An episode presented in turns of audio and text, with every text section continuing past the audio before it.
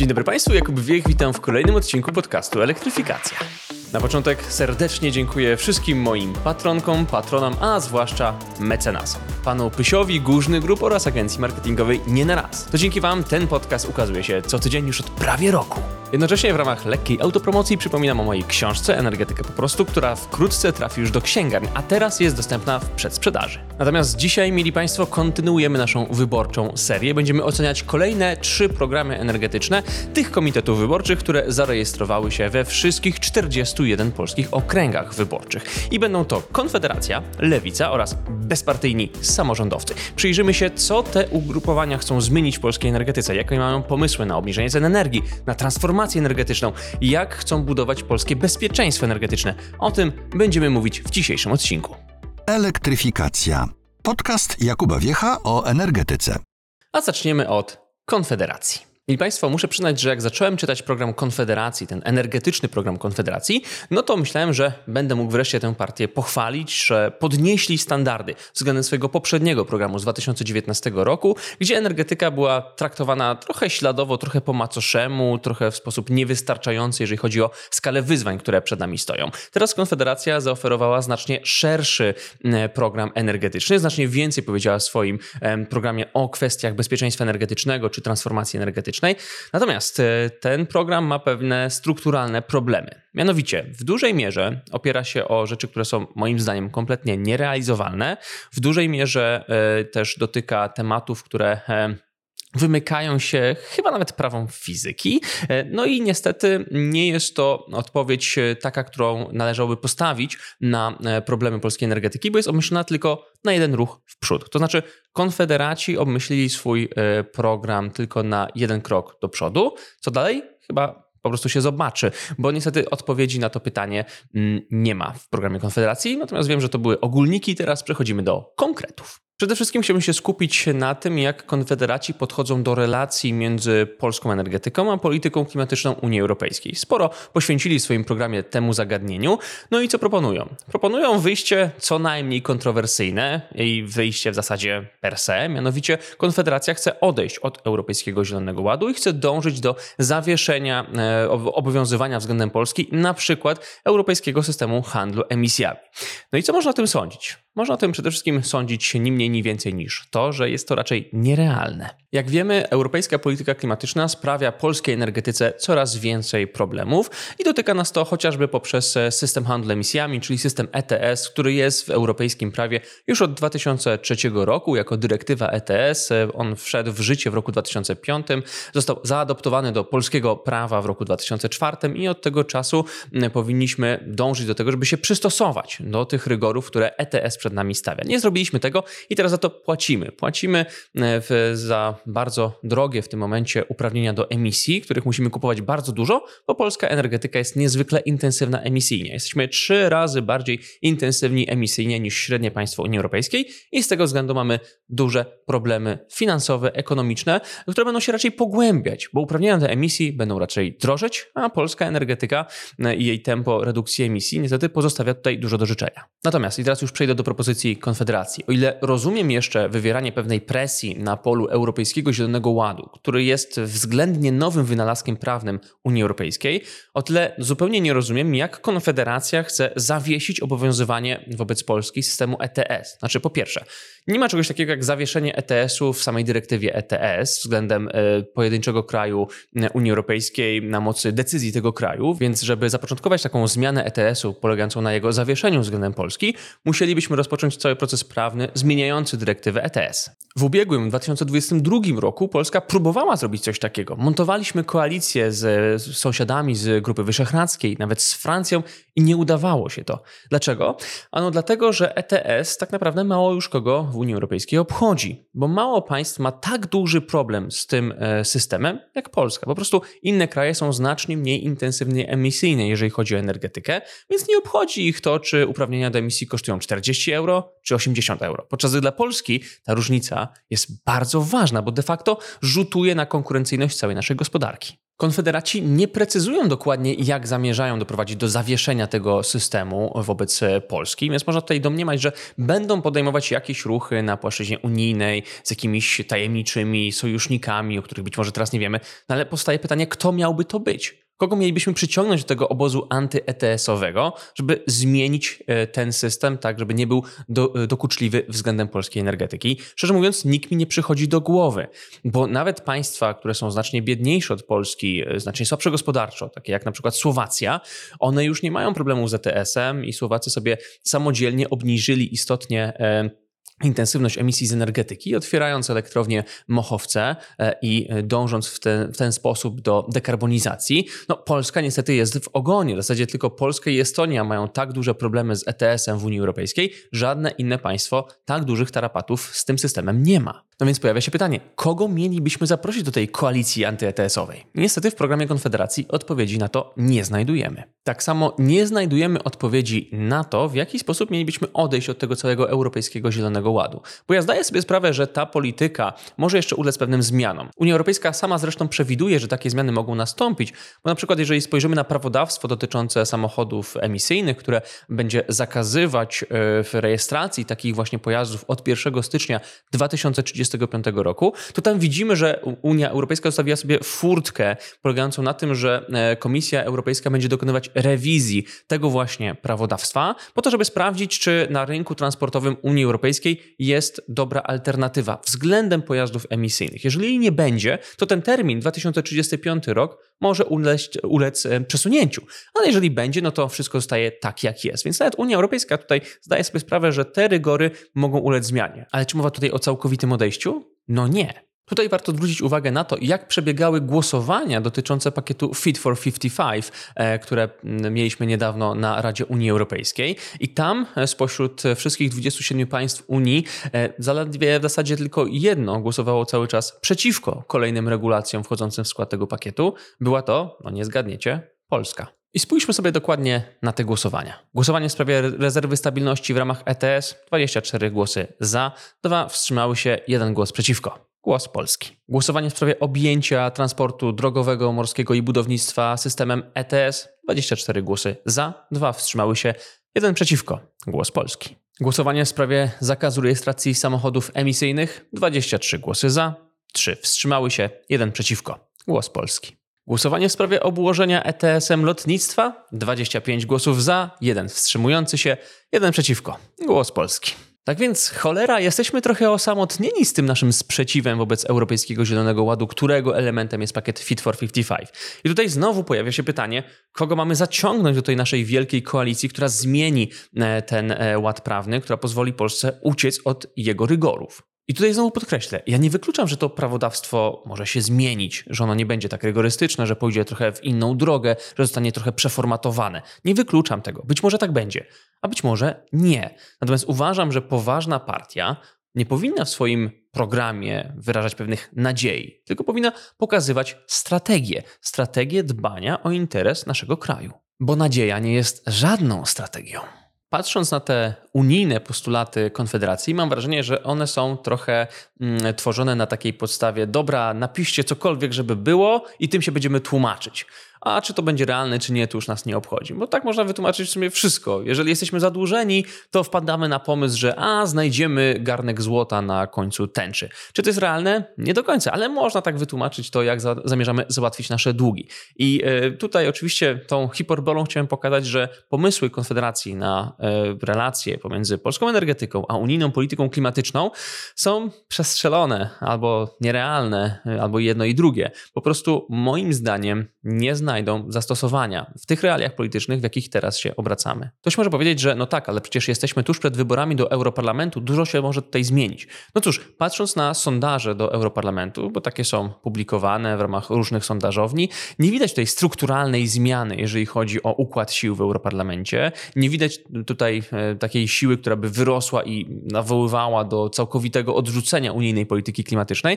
Raczej spodziewamy się kontynuacji. I jeszcze jedna uwaga. Ktoś może powiedzieć, że no, a co jeżeli oni planują wyjście z Unii? Bo wtedy faktycznie ta polityka klimatyczna przestałaby nas obowiązywać, tak? Bo bylibyśmy poza Unią. Otóż nie do końca, bo nawet będąc poza Unią, bylibyśmy dotknięci takimi regulacjami unijnej polityki klimatycznej, jak chociażby CBAM, czyli mechanizm cła węglowego, który dotyczyłby towarów eksportowanych przez Polskę poza Unią Europejską, właśnie do Unii Europejskiej. Więc tak czy siak są pewne instrumenty polityki klimatycznej Unii Europejskiej, które dotykałyby nas, nawet jeżeli bylibyśmy poza jej strukturami. Już nie wspomnę oczywiście o tym, jak potężną katastrofą gospodarczą, polityczną, społeczną Polski byłoby teraz opuszczenie struktur Unii Europejskiej. To myślę, że każdy rozsądny obserwator sceny politycznej jest w stanie zrozumieć sam. Natomiast chciałbym tylko podkreślić, że taki manewr nie uratuje nas w zupełności przed rygorami unijnej polityki klimatycznej. Dobrze, to teraz przyjrzyjmy się innym elementom, które Konfederacja zawarła w programie. E, ta partia nie odżegnuje się od transformacji energetycznej, wręcz przeciwnie, sygnalizuje, że ten proces byłby nawet pożądany w pewnych e, okolicznościach i pod pewnymi warunkami. Natomiast oczywiście ma też taki głęboki ukłon w stronę węgla, bowiem e, chce zwiększyć wydobycie tego surowca. I to jest dosyć zabawne i sprzeczne z tym, co Konfederacja mówi o źródłach odnawialnych, bo we fragmencie dotyczącym OZE Konfederaci chcą pewnego urynkowienia, urealnienia ekonomicznego wytwarzania energii z poszczególnych źródeł. Nie wiadomo do końca, jak miałoby to wyglądać, jak miałoby to korespondować na przykład z unijnym prawodawstwem dotyczącym rynku mocy. Natomiast e, podejrzewam, że jest to pewnego rodzaju próba wprowadzenia wolnego rynku w energetyce, e, który miałby powstać po odrzuceniu na przykład tego ETS-u i wtedy każde źródło energii by konkurowało ze sobą bez e, żadnych przywilejów. Tak to mniej więcej wynika z programu Konfederacji. Natomiast w kwestii węgla to urynkowienie jest o tyle ciekawe, że zwiększenie wydobycia, które postulują konfederaci, wiązałoby się z przetransferowaniem na sektor górniczy potężnych ilości publicznych pieniędzy. W tym momencie polskie górnictwo węgla kamiennego, a o tym tutaj głównie mówimy, boryka się z gigantycznymi problemami finansowymi wynikającymi z tego, że duża część polskich kopalni jest e, nierentowna, źle zagospodarowana i przegapiła swoje szanse inwestycyjne, jakie e, miała podczas koniunktury węglowej mniej więcej 10-15 lat temu. Z tym już niewiele możemy zrobić. Natomiast to, co możemy zrobić, to nie przeznaczać dodatkowych pieniędzy na ten sektor, bo wiemy, że i tak będziemy go zamykać. Te problemy polskiego węgla całkiem ciekawie wyeksponowali sami górniczy związkowcy, którzy w liście do premiera podczas tej inby o PGE, jaką omawiałem w jednym z odcinków elektryfikacji, napisali, że jeżeli PGE zamknie swoje elektrownie węglowe, naszego węgla nikt nie będzie chciał kupić. I w tym wszystkim przebija taka smutna konstatacja dotycząca tego, że po prostu produkujemy w Polsce towar nieeksportowalny. To znaczy polski węgiel kamienny, ten energetyczny, dodajmy, nie koksujący, tylko energetyczny, nie znajduje zbytu poza granicami naszego kraju. Dlaczego? Bo jest drogi. A dlaczego jest drogi? Bo kopalnie mają strukturalne problemy, jeżeli chodzi o swoją pracę, co rzutuje na cenę surowca, jaki produkują. I znowu, dużo z tym nie możemy zrobić. W sensie, jesteśmy w stanie wyciągnąć parę zakładów na e, granicę opłacalności, e, jesteśmy w stanie zredukować mocną kreską zatrudnienie w sektorze, przekierować środki z tych kopalni, które są nierentowne,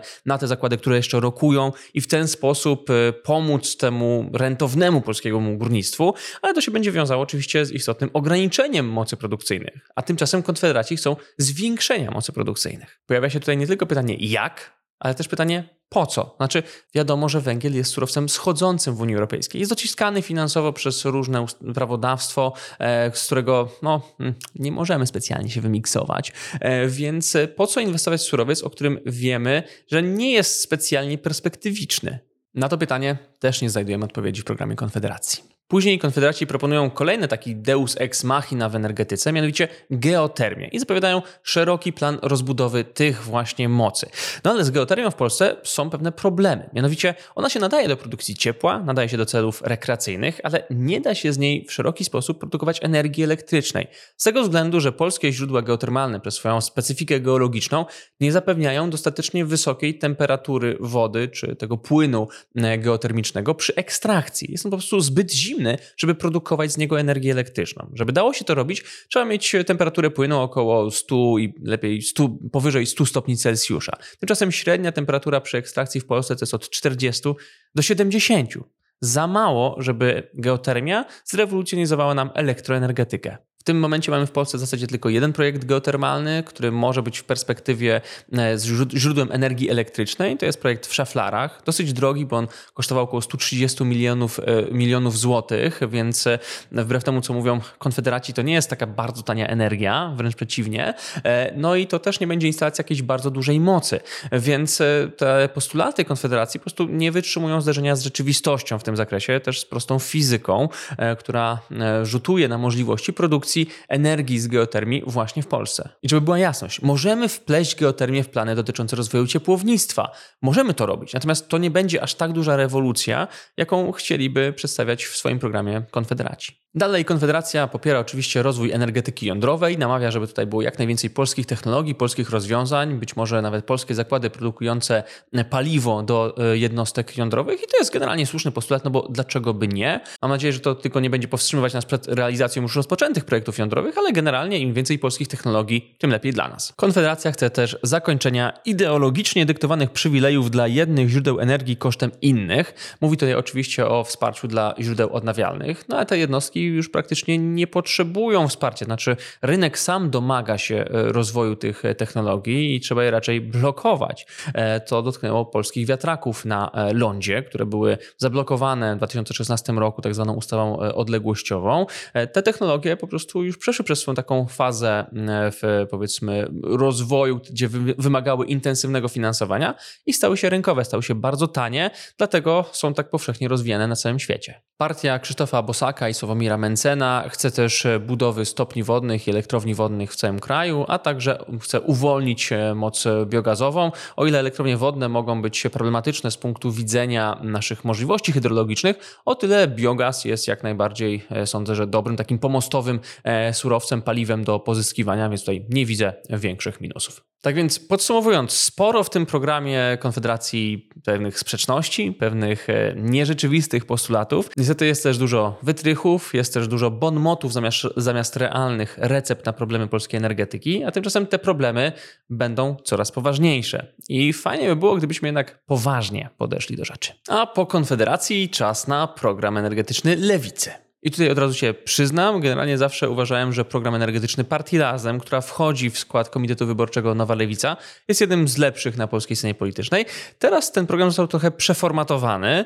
Jak to wyszło? Już mówię. Niestety, moim zdaniem, razemki straciły na tym, że ich program został wkomponowany w program Nowej Lewicy, bo został on uogólniony. Brakuje w tym dokumencie dokładniejszych wskazań, brakuje szerszych opisów, brakuje troszeczkę nieco bardziej precyzyjnych sformułowań, żeby można było wywnioskować dokładniej, o co tak naprawdę Nowej Lewicy chodzi w transformacji polskiej energetyki. Znajdziemy tam na przykład takie kwestie jak zwiększenie odporności energetycznej Polski poprzez e, oparcie się o miksie źródła odnawialne plus atom. Mamy do tego dodane magazynowanie energii. Mamy też zapowiedź zniesienia przepisów ograniczających budowę elektrowni wiatrowych na lądzie czy ograniczających rozwój sektora biogazu. Natomiast to wszystko jest po prostu mało precyzyjne. Chciałoby się czegoś więcej, chciałoby się dokładniejszych wskazań, pewnych analiz, pewnych jasnych i klarownych celów do osiągnięcia na poszczególne lata w zakresie tych mocy, o których lewica mówi, i tego niestety w programie po prostu brakuje. Ja wiem, że mogę tutaj być odbierany jako bardzo surowy względem programu lewicy, ale miałem po prostu wobec niego większe wymagania. Poważniejsze problemy zaczynają się, kiedy lewica mówi o tym, że chce kontrolować ceny energii elektrycznej poprzez tak zwaną tańszą taryfę. I tutaj zupełnie nie wiadomo o co chodzi. Znaczy, nie jest powiedziane wprost, na czym ta tańsza taryfa miałaby polegać. Czy to będzie jakiś system dopłat, czy po prostu Urząd Regulacji Energetyki zostanie zmuszony do tego, żeby zatwierdzać niższe taryfy, co będzie chyba złamaniem jego e, pozycji e, neutralnego i niezależnego e, regulatora. Nie wiadomo dokładnie o co tutaj lewicy chodzi i na tym cały ten program traci, bo to wygląda jak takie konfederackie wytrychy pod tytułem wyjdziemy z polityki klimatycznej Unii Europejskiej. Ta tańsza taryfa nie jest dokładnie zdefiniowana, nie jest oparta o jakieś wyliczenia, o wskazania cenowe, o jakieś pułapy, do których miałaby sięgnąć, przez co ten program po prostu traci na jakości. Tak samo mało konkretnym postulatem jest e, zapowiedziany program termomodernizacji i wymiany źródeł ciepła, bowiem takie programy już są. Mamy na przykład e, czyste powietrze, mamy mój prąd, mamy ciepłe mieszkanie.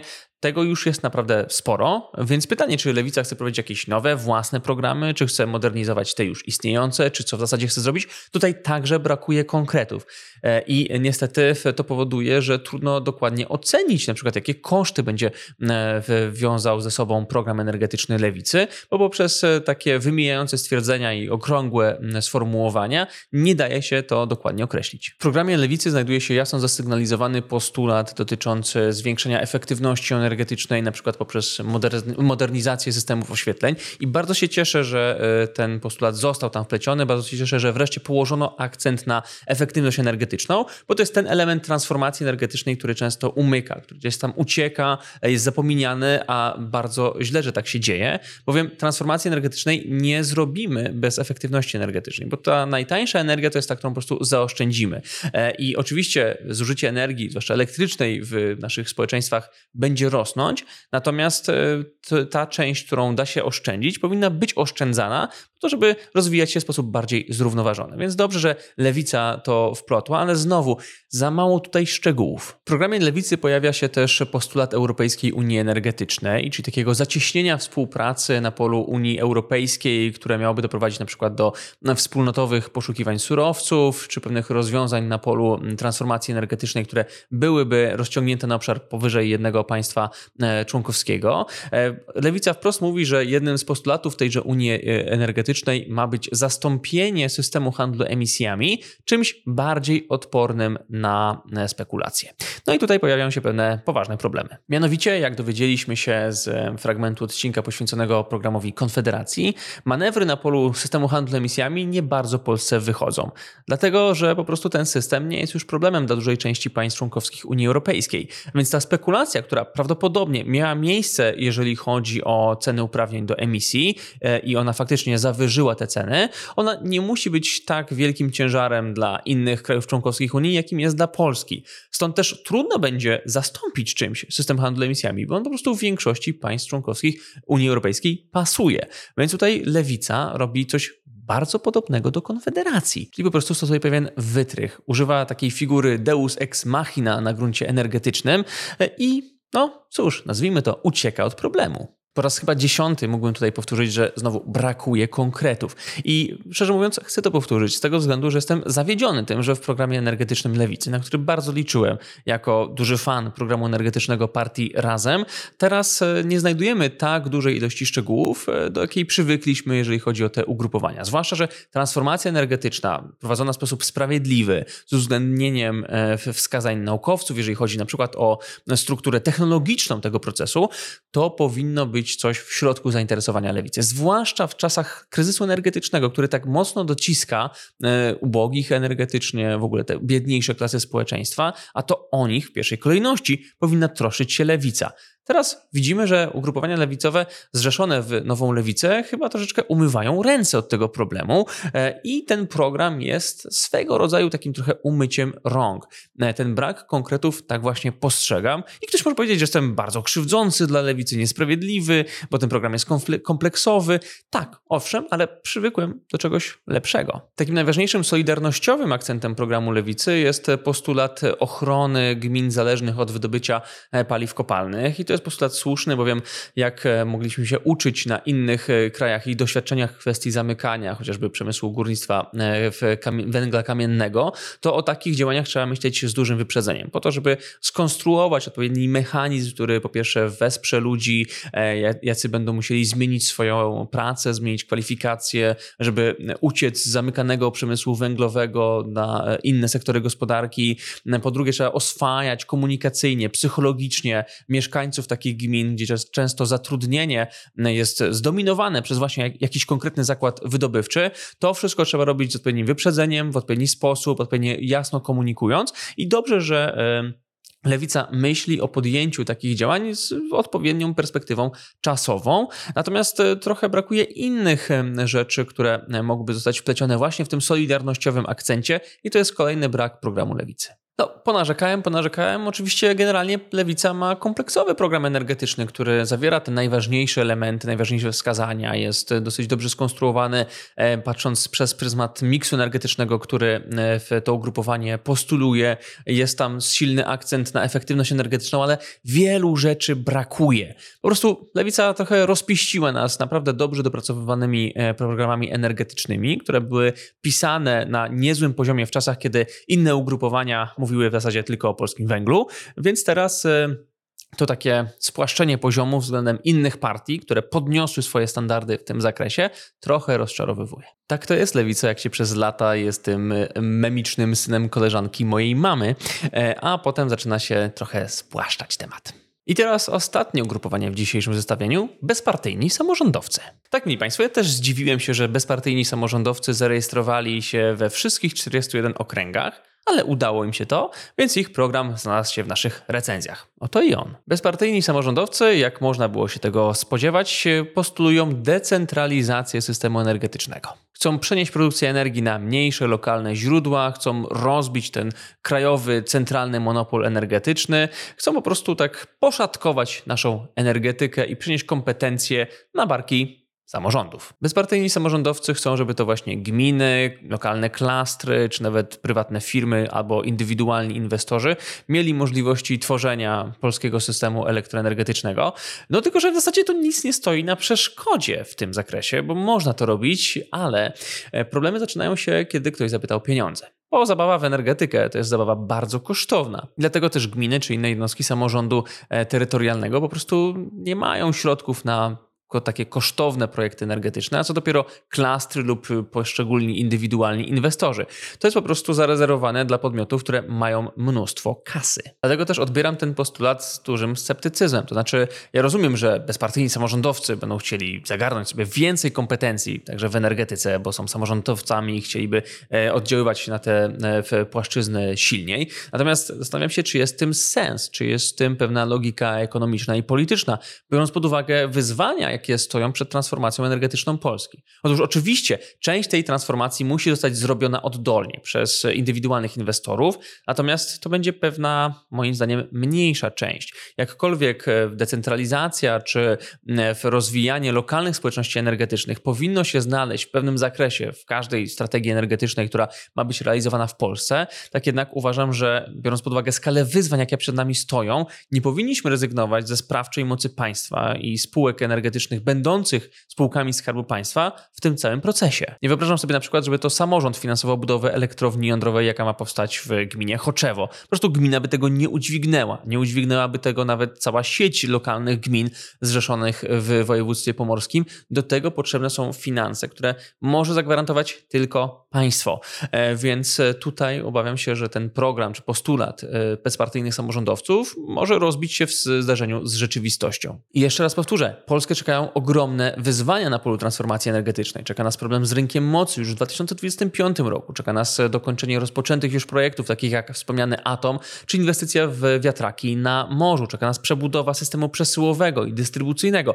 To wszystko pochłonie setki miliardów złotych. To nie są środki, które znajdują się w budżetach samorządów. Ja rozumiem, że bezpartyjni samorządowcy mogliby mm, chcieć przetransferować te pieniądze na szczebel samorządowy, ale nie sądzę, żeby akurat w takim komponowaniu ogólnej transformacji całego kraju, e, to właśnie takie lokalne punkty zaczepienia odgrywały, byłoby dobrze, gdyby one odgrywały taką kluczową rolę wiodącą. Myślę, że to mogłoby doprowadzić do sporego chaosu. W programie bezpartyjnych samorządowców znajduje się też wsparcie energetyki jądrowej, zarówno tej dużej, jak i tej małej, czyli dużych bloków, jak i SMR-ów. Myślę, że żadnemu słuchaczowi elektryfikacji tego postulatu nie trzeba uzasadniać, a jak trzeba, to dajcie mi jego namiary programie energetycznym bezpartyjnych samorządowców znajduje się także energia wodorowa, w tym niestety także z reformingu paliw kopalnych. Jest to o tyle niefortunne moim zdaniem, że jeżeli spojrzymy na e, plany rozwoju energetyki wodorowej, sektora wodorowego snute przez Unię Europejską czy też przez Polskę, to tam główny nacisk jest kładziony na wodór albo zielony, albo fioletowy, czyli taki, który powstaje w ramach elektrolizy wody przy udziale energii ze źródeł odnawialnych lub z energetyki jądrowej.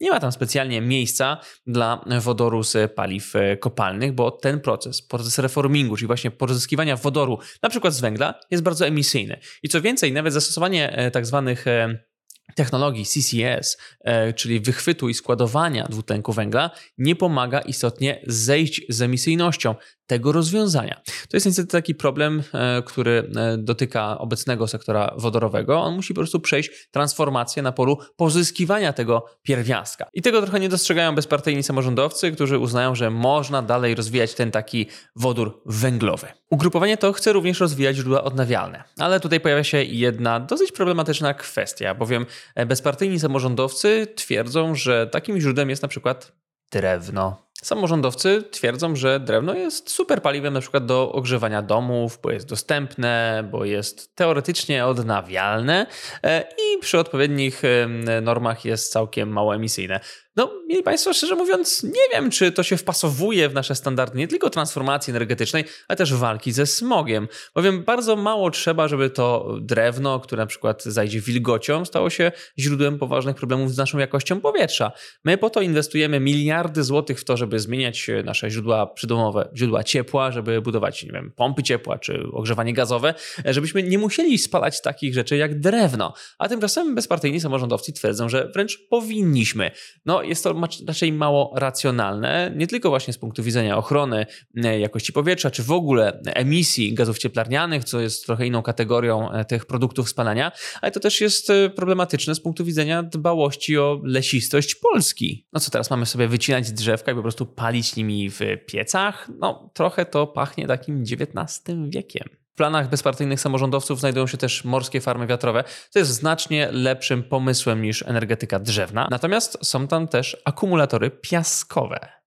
Bezpartyjni samorządowcy uważają, że takie akumulatory piaskowe będą magazynami energii, które mogą zostać łatwo wkomponowane w polski system energetyczny. No, przyznam szczerze, że ja znam tylko takie fińskie eksperymenty z tego rodzaju technologiami. One pokazywały, że to rozwiązanie jest bardzo mało efektywne i szczerze mówiąc nie wiem, czy to takie proste wkomponować sobie takie akumulatory piaskowe w system i, i używać ich na mm, szeroką skalę. Szczerze mówiąc po tych siedmiu latach, które spędziłem w mm, zawodzie dziennikarza energetycznego, nie znam przypadku kraju, który e, jakoś szerzej inwestowałby właśnie w akumulatory piaskowe i uważał je za istotną część swojej transformacji energetycznej, e, więc bez konkretnych wyliczeń, bez twardych danych pokazujących, że jest to sensowne, będę raczej sceptyczny co do tego rozwiązania. I tak obrazowo podsumowując program energetyczny bezpartyjnych samorządowców, mam wrażenie, że są oni takim kuzynem z Ameryki, który przyjechał do nas w odwiedziny i opowiada różne rzeczy i trochę nie wiemy, czy mu wierzyć, czy nie, bo generalnie mówi dosyć sensownie i wiemy, że on też w tej Ameryce sobie dobrze radzi, ale czasami rzuca takimi tekstami, że zaczynamy się zastanawiać nad całą tą opowieścią. I generalnie program energetyczny bezpartyjnych samorządowców jest napisany całkiem nieźle. Mamy tam jasne zarysowanie tego generalnego kierunku, mamy oparcie się na Miksie, Atom plus OZE, mamy podkreślenie pewnych wyzwań transformacyjnych, ale są tam takie rzeczy właśnie jak to drewno czy akumulatory piaskowe, które trochę pasują jak kwiatek do kożucha. Nie chcę gasić zapału bezpartyjnych samorządowców w kwestii przygotowania programu energetycznego, który byłby trochę lepszy. Natomiast no, widzę, że nad paroma jego elementami muszą poważnie popracować. No dobrze, mieli Państwo, to by było na tyle. Omówiliśmy już wszystkie e, sześć komitetów, które zarejestrowały się w 41 polskich okręgach wyborczych, e, więc za chwilę wybory, do których Państwa serdecznie namawiam. Idźcie na nie, idźcie i głosujcie. Nawet gdyby, gdybyście mieli oddać głos, nieważne, to pojawcie się w lokalach wyborczych, dajcie się policzyć. E, I cóż, i to by było na tyle w e, elektryfikacji dzisiaj. Kłaniam się już Państwu nisko, bardzo dziękuję za uwagę. Dziękuję moim patronkom, patronom, a zwłaszcza mecenasom, panu Pysiowi, Górny Grup oraz agencji marketingowej Nie na raz. Dziękuję, że jesteście ze mną e, i zapraszam do kolejnej elektryfikacji, która będzie takim wyborczym podsumowaniem tej kampanii. Omówię sobie z moim gościem pewne najważniejsze elementy dotyczące energetyki, jakie pojawiły się w ciągu ostatnich miesięcy w polskiej debacie publicznej. Już teraz Państwa zapraszam. Przypominam o mojej książce Energetyka po prostu i do usłyszenia w kolejnym odcinku podcastu Elektryfikacja. To była Elektryfikacja. Podcast Jakuba Wiecha o energetyce.